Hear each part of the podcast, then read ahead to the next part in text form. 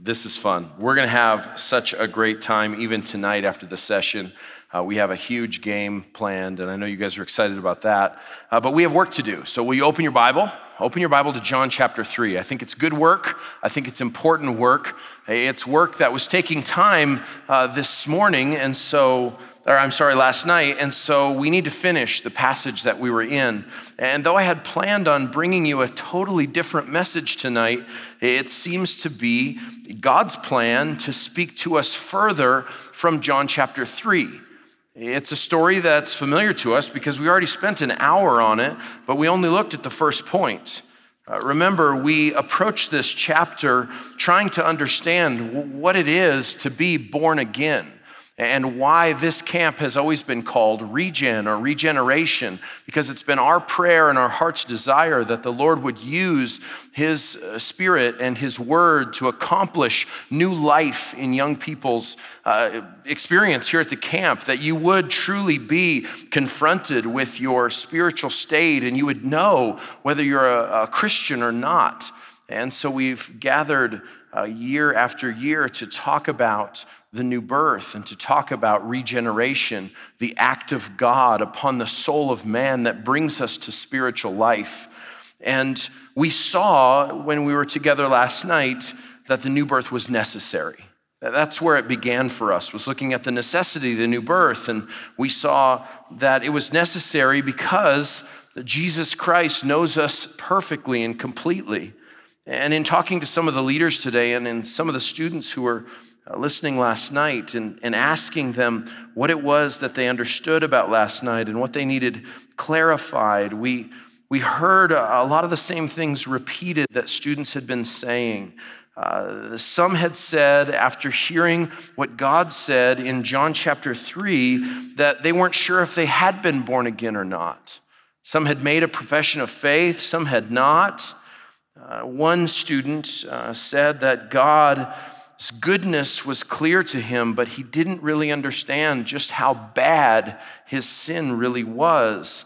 And that's something that we saw in Jesus' confrontation with this teacher of Israel.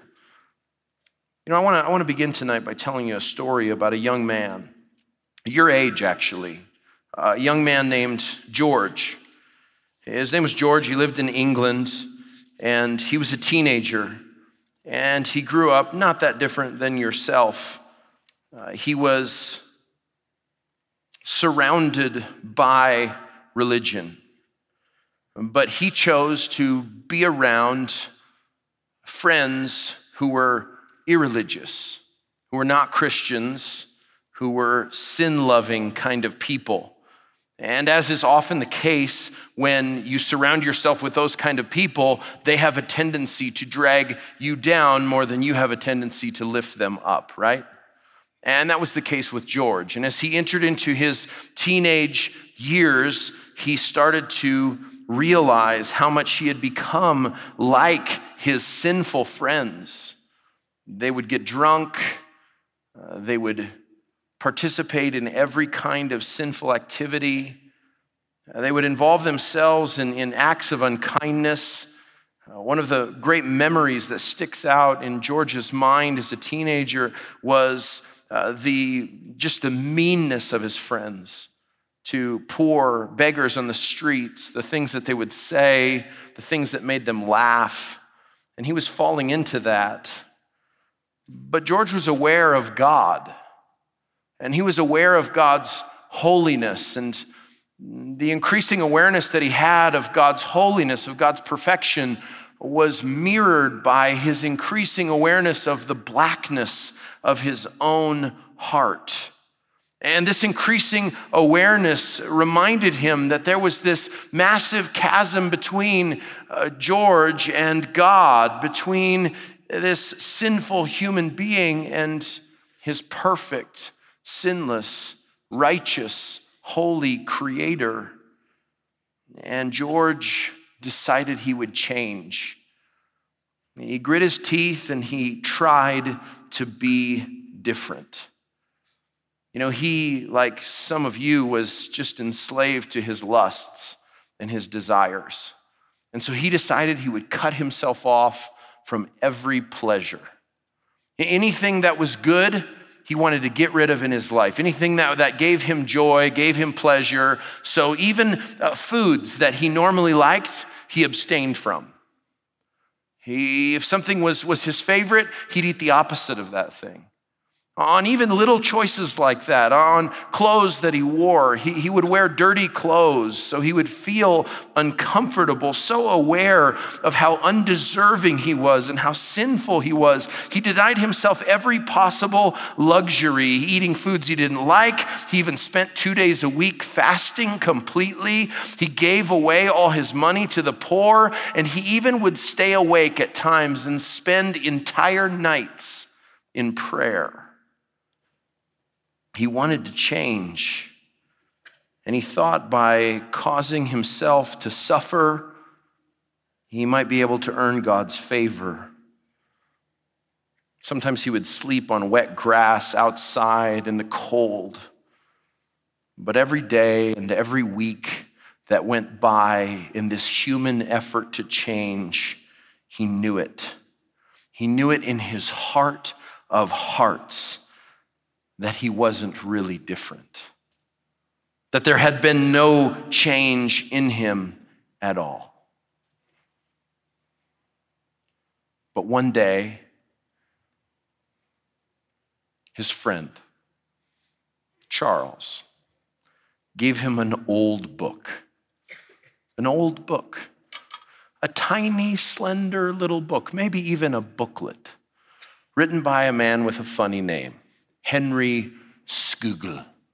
No offense if your last name is Scougal. The name of the book was The Life of God in the Soul of Man. Did you catch that? The life of God in the soul of man. And George read it with amazement and enthusiasm. He knew he needed to be different. And he knew now through the reading of this book and uh, the scriptures that Christ needed to change him and that he could not change himself. And then one day it happened. And he wrote in his journal and described it this way. This is what George said. After having undergone uncountable sufferings by day and night, God was pleased at length to remove my heavy load and burden of sin and to enable me by a living faith to lay hold on his dear son. And oh, with what joy, joy unspeakable and full of glory, I was filled when the weight of sin left me, an abiding sense of the pardoning love of God broke in on my disconsolate soul.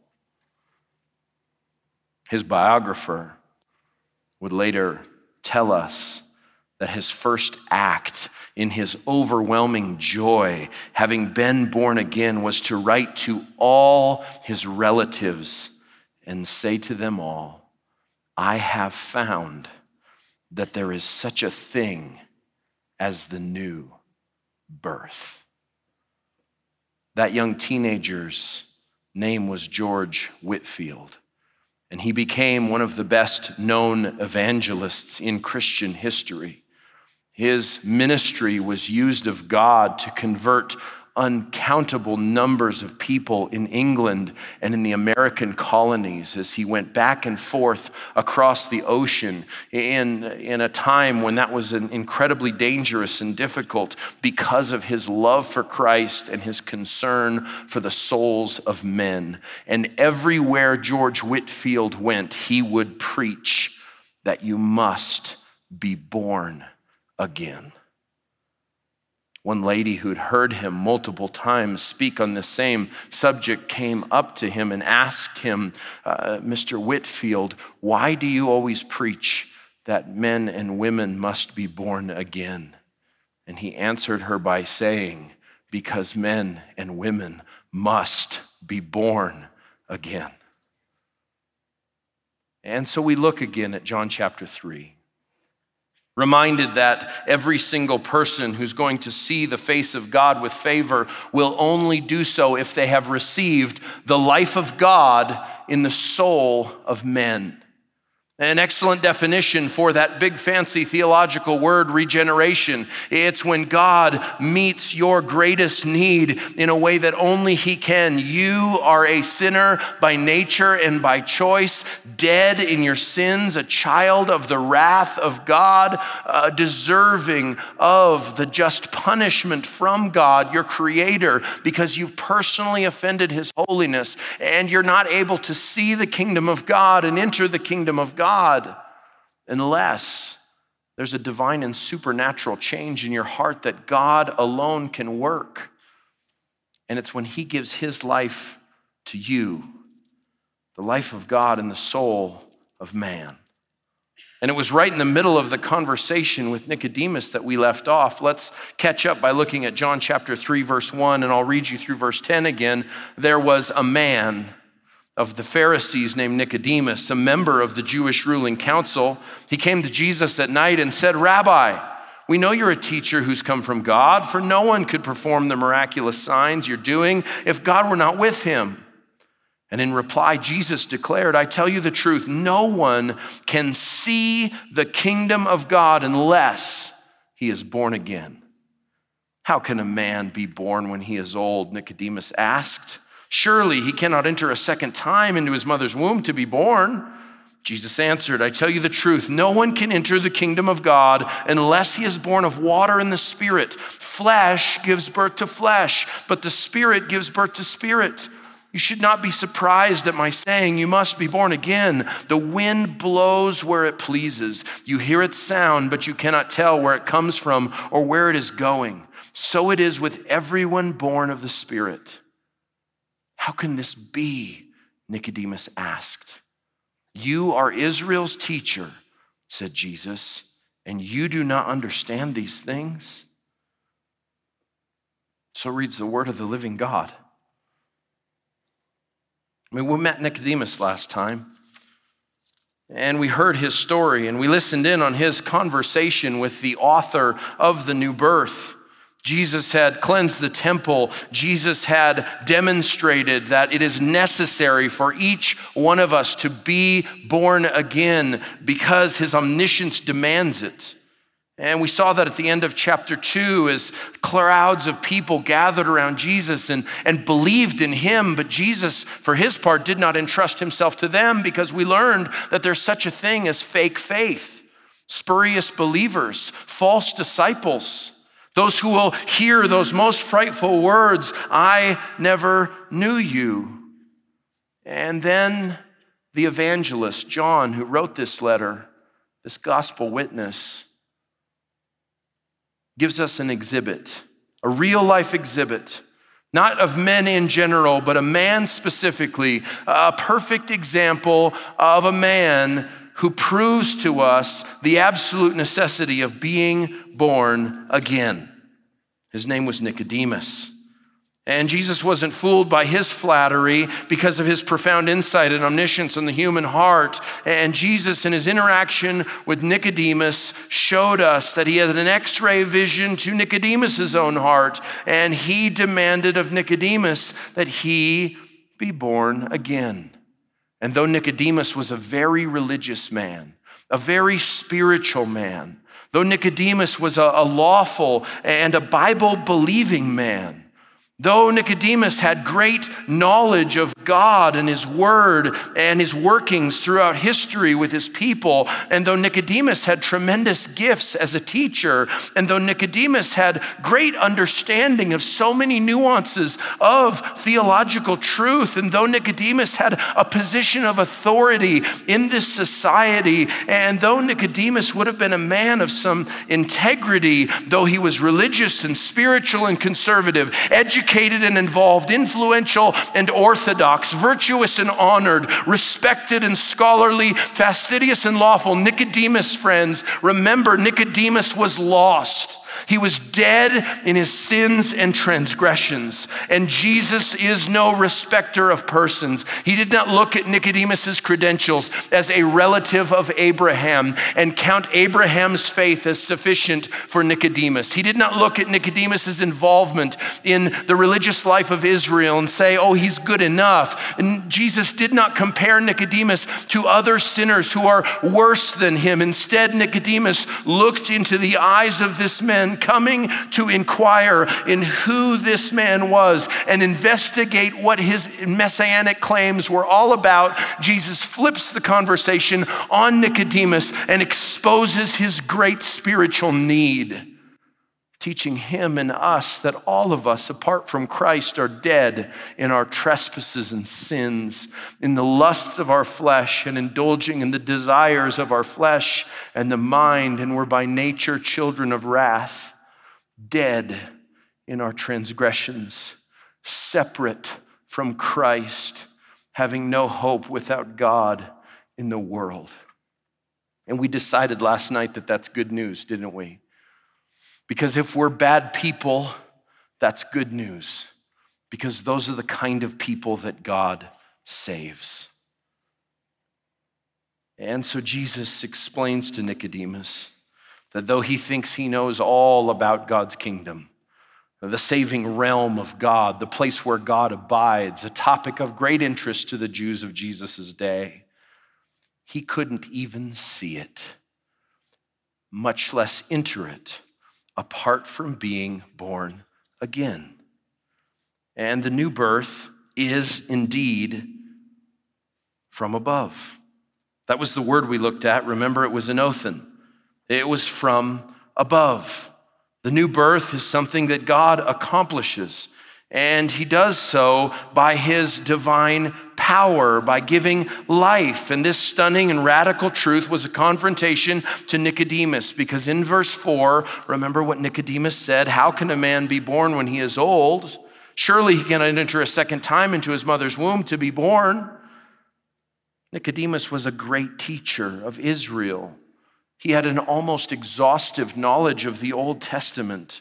And he certainly wasn't so feeble minded as to take Jesus' words as woodenly literal. He understood the metaphor and the rhetoric of, of Jesus the rabbi and asks an excellent question that revealed his heart How can a man be born when he is old? Nicodemus' religion consisted of human effort, not divine accomplishment. Nicodemus is saying, I'm too old to start again. I'm too old for a makeover here. I'm too old for another start. How could I possibly begin again? Because in Nicodemus's mind, it was about obedience to the law. Careful obedience to the law, in addition to the traditions that the Pharisees had added onto the law.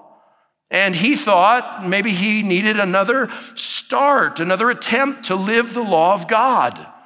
But this is a fundamental understanding of what it means to be saved to be the recipients of the grace of God in conversion, in regeneration, in the new birth. The new birth is not just another beginning, it's an entirely different nature. And Nicodemus missed it. And so Jesus reasserts the truth synonymously in verse 5 when he says, I tell you the truth, no one can enter you see, Nicodemus came thinking he saw something about Jesus, and Jesus has already told him, You cannot even see the kingdom of God, and you certainly cannot enter the kingdom unless you're born of water and the blood. Nicodemus couldn't comprehend it and cannot experience it apart from this divine change, and neither can you. It's why some of you, dear young people, are so indifferent to the truth being preached at this camp. It's why one young man can approach me afterwards with tears in his eyes, broken over his sin, and another with a crass and cavalier attitude and complete indifference. It's the work of God on the heart. And you can't understand the kingdom apart from this divine and supernatural change. It's a universal necessity. Nicodemus' question receives Jesus' instruction not only on the necessity of the new birth, what we talked about last time, but what we need to talk about tonight the nature of the new birth. And that's what I see in verses 6 through 10, the nature of the new birth. Look at verse 6. After speaking of water and the Spirit, he says, Flesh gives birth to flesh, but the Spirit gives birth to spirit. Those words, the water and the Spirit, you don't necessarily have to capitalize spirit there, but it's not unhelpful to do so. In verse 5, what's simply happening is Jesus is opening up the Old Testament to a man who had much of it memorized. And though so many people have been confused by this reference to water and spirit, is it some reference to baptism in the Old Testament or Jewish traditions around baptism or something about John the Baptist's baptism or maybe an anachronistic approach to Christian baptism? Lots of confusion has surrounded these phrases, but I think he's simply restating and expanding what Jesus already said in verse 3 I tell you the truth, no one can see the kingdom of God unless he is born again. This is no reference to baptism. It would be an odd one if it was. In the Bible, baptism speaks of death, not birth. And Christian baptism had not yet been instituted. This also isn't a reference to physical birth in order to say uh, Nicodemus must be physically born to be born again. That's completely obvious. But this is a reference to an Old Testament passage where water and spirit come together. And it's not just one passage, it's, it's many passages that you can find throughout the book of Isaiah, throughout the prophet's ministry, where water is a symbol of, of life given to a thirsty land, to streams that bring sustenance and, and cleansing to God's people, coupled with a reminder of God's Spirit. And it's always a Spirit that gives life and brings uh, bounty to to the descendants of Israel, but the passage that had to be most on Jesus' mind would have been one that Nicodemus would have known very, very well. It's in Ezekiel chapter 36. I'll just read you a portion of it. It says, I will take you from the nations this is a promise that God is giving to Ezekiel about a future restoration of the nation of Israel, a nation in Ezekiel's day that was in captivity, far, far away from obedience to God. But God is reminding Ezekiel that his glory will return and it will be on his people, and a time will come when they will obey from the heart. And so he says, I will take you, God says, from the nations and gather you from all countries and bring you to your own land. I will sprinkle clean water on you. There's that word water. And you shall be clean from all your uncleanliness and from all your idols. I will cleanse you, and I will give you a new heart, and a new spirit I will put within you. And I will remove the heart of stone from your flesh and give you a heart of flesh. Do you see how much this passage has in common with our passage in John 3, speaking of spirit and flesh and water? Yet he goes on. God says in his promise to Ezekiel that he will put his spirit within his people and cause them to walk in my statutes and be careful to obey my rules. You shall dwell in the land that I gave to your fathers, and you shall be my people, and I will be your God. This is a passage that promises that God will restore Israel to the Lord through the new covenant. It has individual fulfillment every time that someone comes to faith in Christ, every time that God works miraculously in regeneration. It is no accident that Ezekiel 36 is followed by by Ezekiel 37. That's not just good seminary and math. Ezekiel 37 is a story about a whole bunch of pieces of bones and skeletons, a, a, skeletonized army. It sounds interesting to you now, right? Something on TV, maybe. All kinds of yucky, dry bones in this valley. And at God's command, because of God's word, these bones assemble and regenerate and become a living, breathing, standing army. It's a passage of spirit and water, of life and regeneration, of taking out a heart of stone and replacing it with a heart of flesh. This cleansing through the word, this idea of water closely associated with cleansing and washing of the soul, and the spirit that gives life unleashes a torrent of truth throughout the entirety of Scripture. John 15, 3, the cleansing power of God's word. Ephesians 5, 25, the washing of the word, and all of it. Titus 3, 5, done by the the Spirit of God, by the washing of regeneration and renewing by the Holy Spirit. And so Jesus tells Nicodemus of a, prob- a, promise that he should be very familiar with, a promise that is being fulfilled before his very eyes, that the law will be written on our hearts, that there'll be cleansing and renewal in Jesus, and his spirit will give life, and that the flesh profits nothing. And so, what is this new birth? Well, it's by God's promise, a promise rooted and grounded in Old Testament revelation, a promise that Nicodemus should have known all about. And so Jesus corrects him and even chastises him, showing him what his great need is. Look at verse 6. Not only is the nature of the new birth by God's promise, it's also by God's Spirit. Jesus tells Nicodemus, That which is born of flesh is flesh, and that which is born of spirit is spirit. What is Jesus saying here? Well, he's saying that the nature of the new birth is first by God's promise, Ezekiel 36, and second, it's by God's Spirit. God's Spirit is the agent that causes the new birth to take place. We already understand this because Jesus told us that the new birth is anothen from above. Well, God's Spirit is from above, and by saying flesh begets flesh, He's simply reminding us of something you already understand. It's the difference between generation and regeneration. Cows make more. Cows, you're good. Are you, are you a farmer? It's impressive. Apple trees make more apples, and then the seeds fall and they grow more apple trees. People make more people.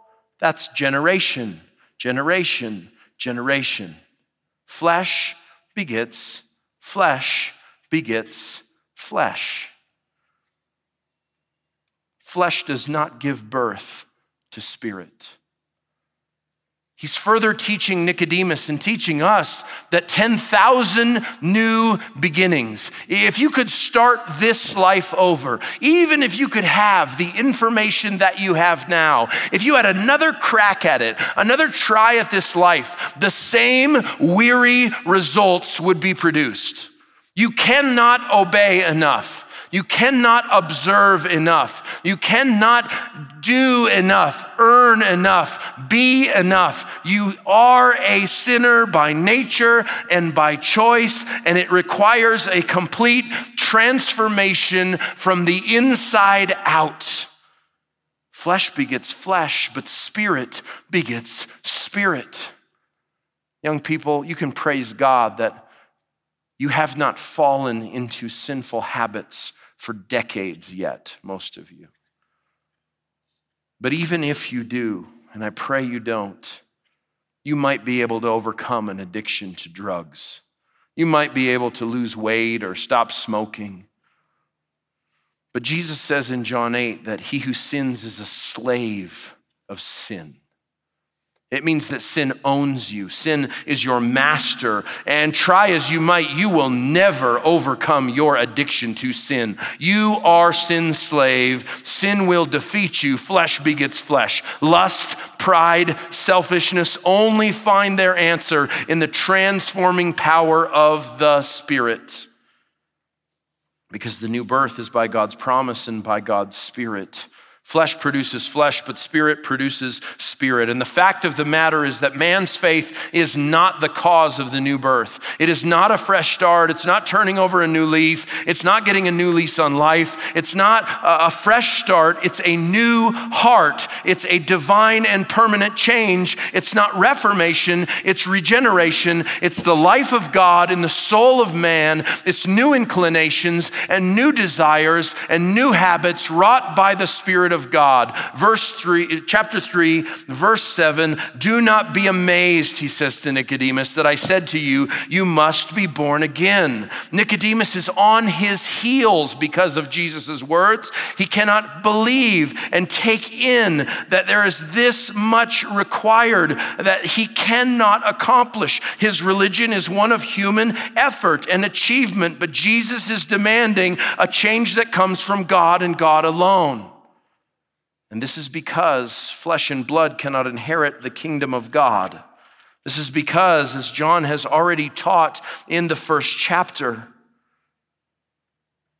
that to all who received him, to those who believed his name, he gave the right to become children of God, children born, same language, not of natural descent, nor of human decision or of a husband's will, but born of God. The source is heavenly. And the kingdom of God is a spiritual kingdom, and we're shut out because we're sinful, fleshly creatures. Unless one is born again, he cannot see the kingdom of God. The nature of the new birth is by God's promise, it's by God's spirit, and it's by God's choice. Verse 8. He gives us an illustration. The wind blows where it wishes, and you hear the sound of it, but do not know where it comes from and where it is going so is everyone who is born of the Spirit. Jesus makes this illustration before the weatherman was on TV. But I think it still works. Because though we have some understanding and ability to predict the wind, it's going to be windy tomorrow, chance of rain, they say, and sometimes, maybe even many times they're right. The weatherman, in my experience, has never been able to say, but we don't want a windy day. So I'm going to go ahead and shut this down. Channel 7, working for you. Click. That's scary and weird, and it could never happen. Because though we may know lots of things about the jet stream, we don't know how to turn it off. We can't stop the wind. And the word wind in Greek is uh, same as the word for the spirit. And so he's making a play on words here. He's trying to show us that there's something about the wind, two things at least. The wind is mysterious and we don't know where exactly it originates, where it comes from. We don't have a complete and thorough understanding of how God does this when the wind blows. But more importantly, we are not sovereign over the wind. We can't control it, we can't stop it, and we can barely predict it. In Southern California, how many of you are from Southern California? How many of you are not from Southern California? Okay, those of you who are not are from a place where you have something called autumn. Okay? In Southern California, we have not autumn. We have something called hot Satan winds. It's true. Viento Satan is what the Spanish called them when they came to California. And in the fall, instead of the crisp, cool air of the other places, we do not get apples ripe on the trees and start to put away things for the freeze. Instead, we go to the beach and deal with uh, the Satan winds. It's hot, horrible wind. And if we could, we would shut it off, but we can't because there is a mystery and a sovereignty to the wind. And the Spirit's work is parallel to this. Where it comes from and where it goes remains mysterious, mysterious, sovereign, and incomprehensible. Jesus speaks of the wind being unseen, but the effects of the wind being obvious. It's the same as God's work, God's Spirit's work in regeneration. It is God who acts sovereignly, not up to anyone, not up to you, not up to me, not up to those who would beg for it to take place. It is God who acts upon the dead human soul and causes it to raise to life. This is the sovereignty of God in salvation. And what it should do more than anything else in your heart is embolden you as a missionary to your peers. to know that there is no kid at your school who is too hard to bow the knee to Christ because God can save anyone. Spoke to a young man today between sessions who was convinced he was too sinful to be saved. And honestly, I love to hear someone say that. I think it's proof that God's working in their heart, convicting them of their sin. I think it's such a better place to be than cold indifference. And this young man was broken over his sin and talking to me about it. And, and he, he just thought his sin's worse, worse than anybody else's sin. And he doesn't know that I have a, I have a homeboy named Thomas Manton. He's a dead homeboy, but I have him. And he's a Puritan, and he really helped me when I was a younger Christian and I struggled with assurance, especially as I learned about the sovereignty of God and about new birth. Some of you are saved. You're Christians, you love Jesus. And you've heard me kind of railing on this thing for two sermons, and you're, you're wondering, well, am I really a Christian? How, how do I apply this if I am a Christian? Well, I think understanding the sovereignty of God in salvation, understanding the nature uh, and the necessity of the new birth is only going to embolden you as an evangelist, and it really can be used of God to strengthen your assurance. So I looked at the young man today and, and asked him if he knew what a chief was. Because not everybody's from Indian country like me. Austin, we met, remember? I'm Austin. What's the chief? What's his job? Who's he in charge of? The Indians, good, good, you're really with me. Everybody go like this. Good, thank you. The chief is in charge of Native Americans, what's the matter with you people? Paul in the New Testament, he used to be named Saul. He murdered Christians and hated Jesus and all his followers, was radically saved. He was born again. And he said that he is the chief of sinners. He's the head one. He's the worst one. He's over all the other sinners. And so I told my friend today, you can't be him.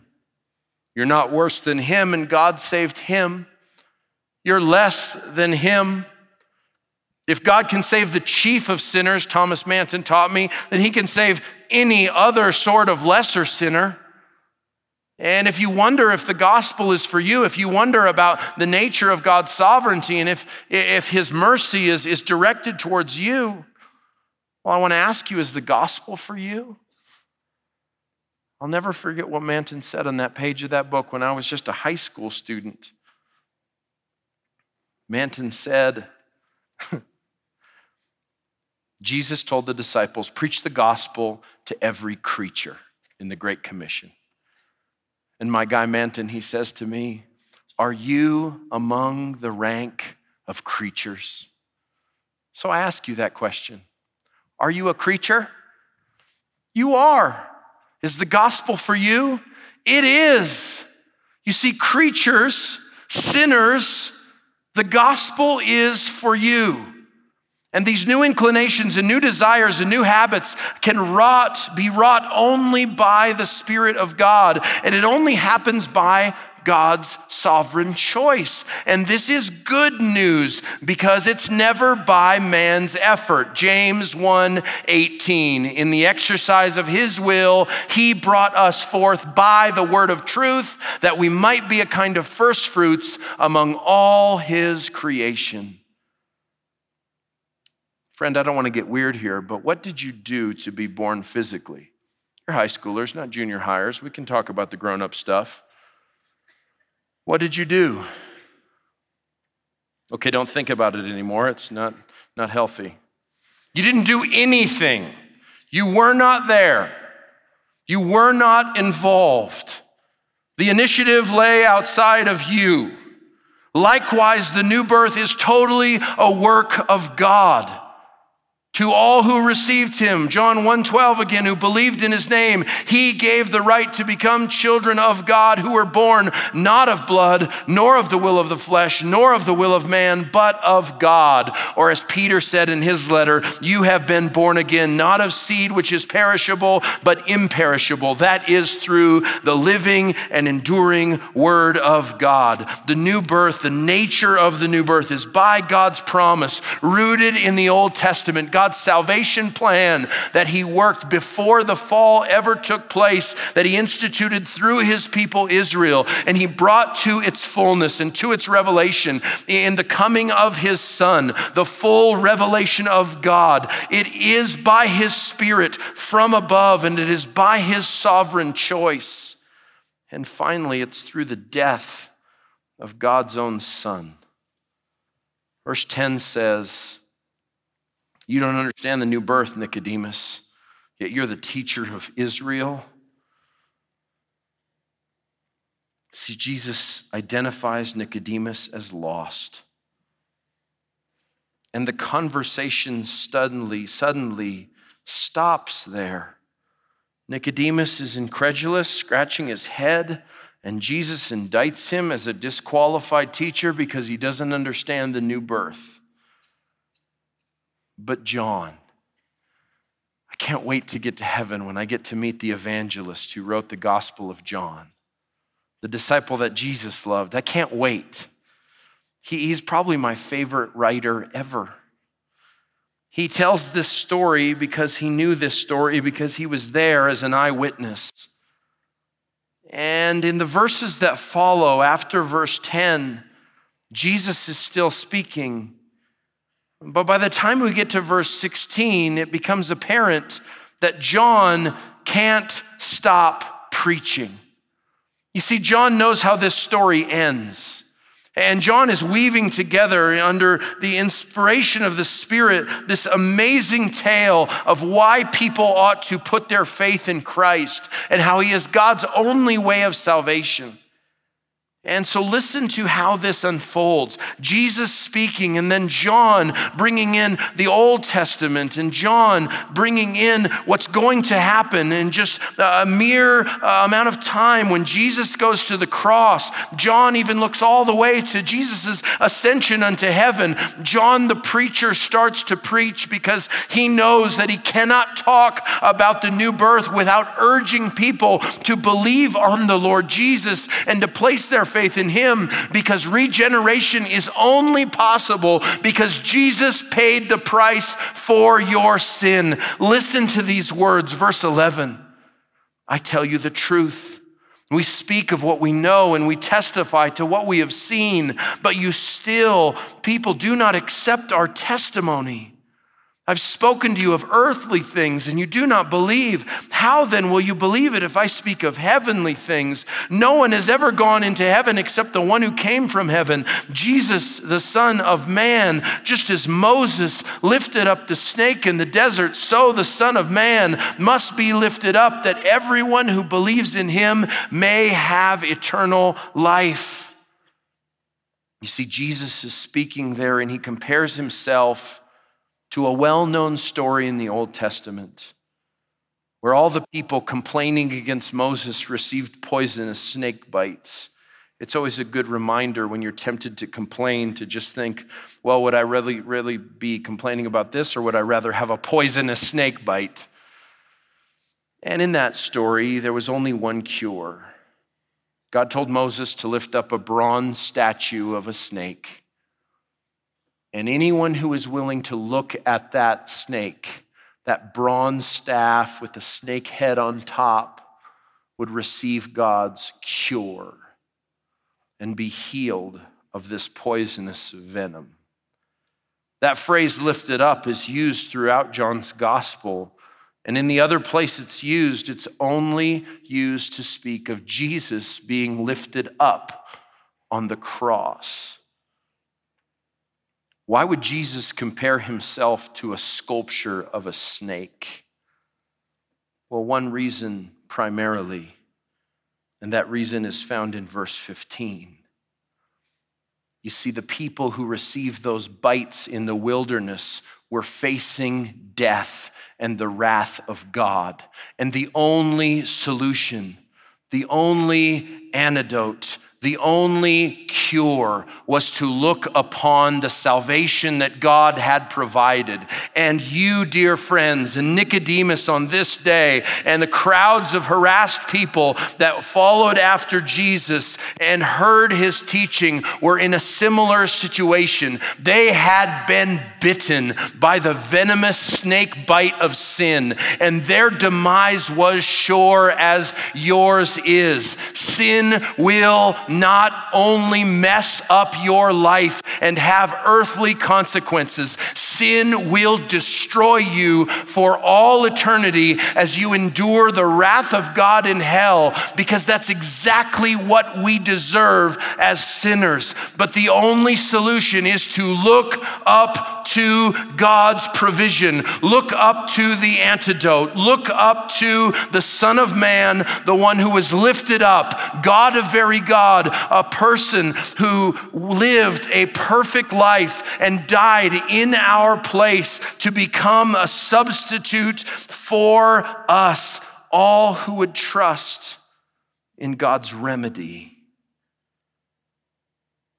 This dialogue turns to a discourse and a battering ram as now John jumps on at this point, I think, and says, For God so loved the world.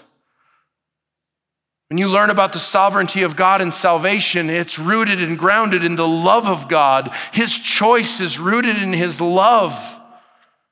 God loves the world so much that he gave his one and only Son, that whosoever believes in him shall not perish, but have eternal life. John goes further and says, For God did not send his Son into the world to condemn the world, but to save the world through him. Whoever believes in him is not condemned, but whoever does not believe stands condemned already because he has not believed in the name of God's one and only Son. This is the verdict that light has come into the world, but men love darkness instead of light because their deeds were evil. Everyone who does evil hates the light and will not come into the light for fear that his deeds will be exposed. But whoever lives by the truth comes into the light so that it may be seen plainly that what he has done has been done through God. John, like a battering ram, to your heart is begging you to place your faith in Jesus. But Duncan, you said that only God could do this. And herein is the mystery of God's sovereignty and your responsibility. He calls you to believe the gospel, to turn from your sins and not face condemnation. And he speaks to you as if this offer is genuine and real. You know why? Because it is. The Son of God has his arms outstretched to you. The Son of God was lifted up for you. And you don't need a small change, but a renewal of your whole nature. Because there's nothing in you that isn't broken and defective and sinful. And you need your whole life cleansed and your heart transformed. And your act of believing and God's act of begetting are simultaneous. His doing is the cause of your doing. His begetting is the cause of your believing. And so I would urge you tonight, young people, call out to Jesus. The year was 384. And a baby was born in northern Africa, a town called Thagast. And his early years were consumed like yours were, full of school, lots and lots of school. because his parents made him go. His mom name was Monica, and she prayed for him and prayed for him and prayed for him. His dad was not a Christian. All he cared about was business and success. And Augustine, his name was, went to school and did very well in school. He was a brilliant man. And as he grew into a teenager, he experienced what so many of you have experienced a desire and a battle with his flesh. Lust, pride, especially in relation to his studies and his abilities as an orator, consumed him. And when he was only a teenager, he met a girl, sort of a high class prostitute, a concubine, they called him back then. And they fell in love, and they had a kid, and they lived together in sin for 15 years. But his mom kept praying for him. And she kept praying for this son of her tears.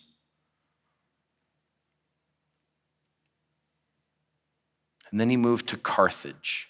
Carthage was like Vegas, Sin City. Augustine would later call it a, a seething cauldron of lust.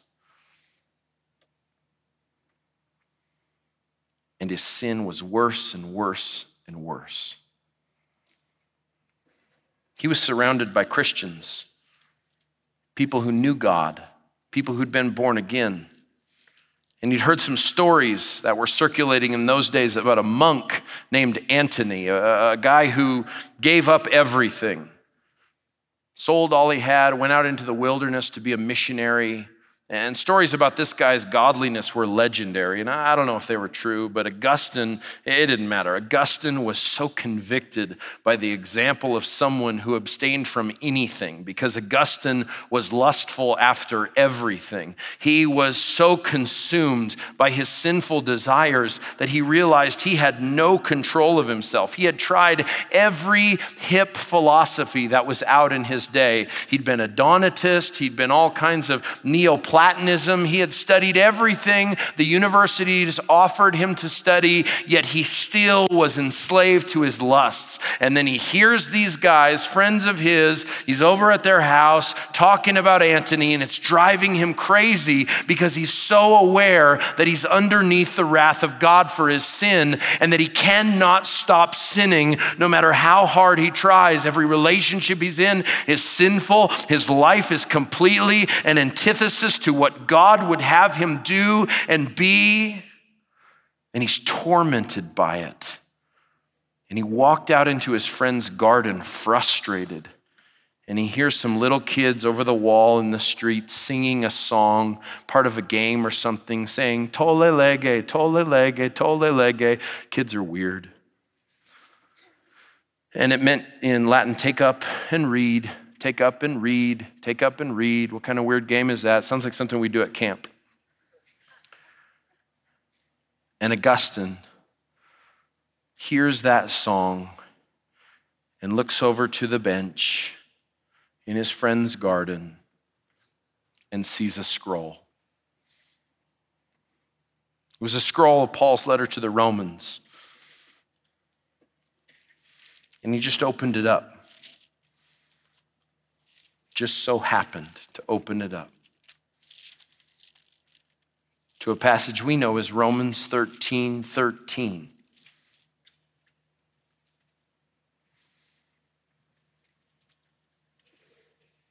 The paragraph says, Wake up from your slumber.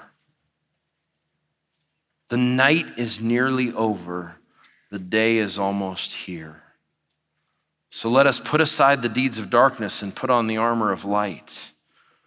And then verse 13, cut him.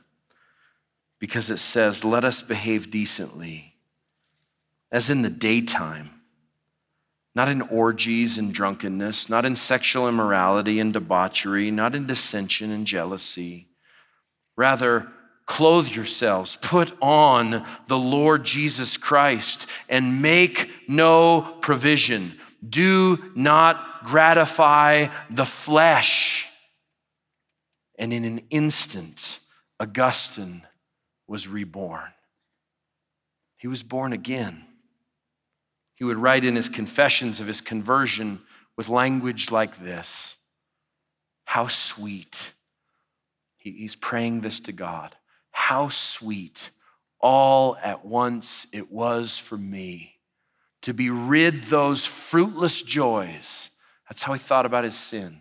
To be rid those fruitless joys I had once feared to lose. You drove them from me.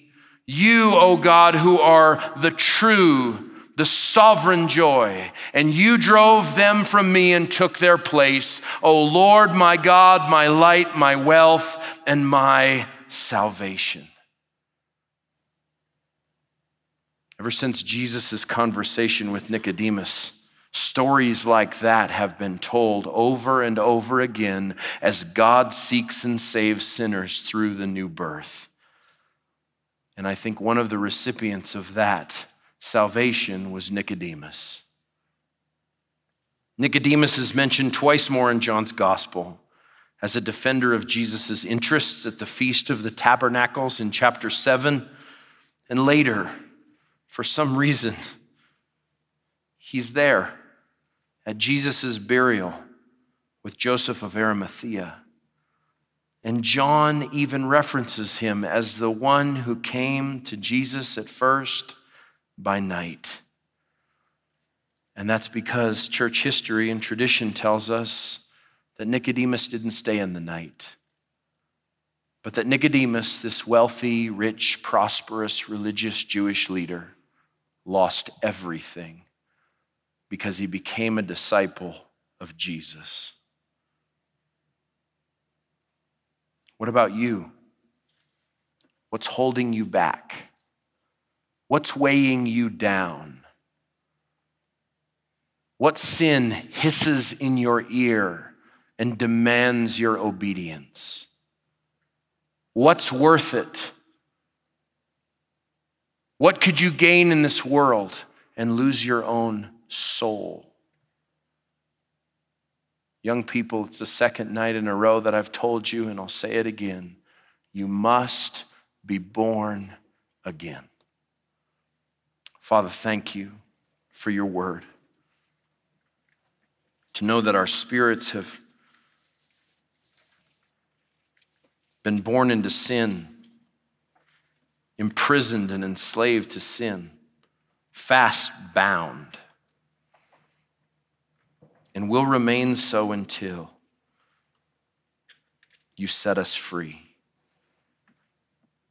So, God, we pray that you would work savingly in the hearts and lives of these young people. May your amazing love reach into them. May they be convicted of their sin and confess and repent and place their faith in Jesus, the one who is lifted up your own provision, O God. Not by money, not by education, not by influence, not by church attendance can a man enter heaven, but only by the new birth. Cut that issue deep in us to our very heart. Show us our spiritual need. We should declare ourselves bankrupt and call out to Jesus. God, we know lots of people are talking about heaven, but talking about heaven doesn't get you there. Can we glory in your sovereign grace? Can we look to the Son and may he set sinners free, free indeed.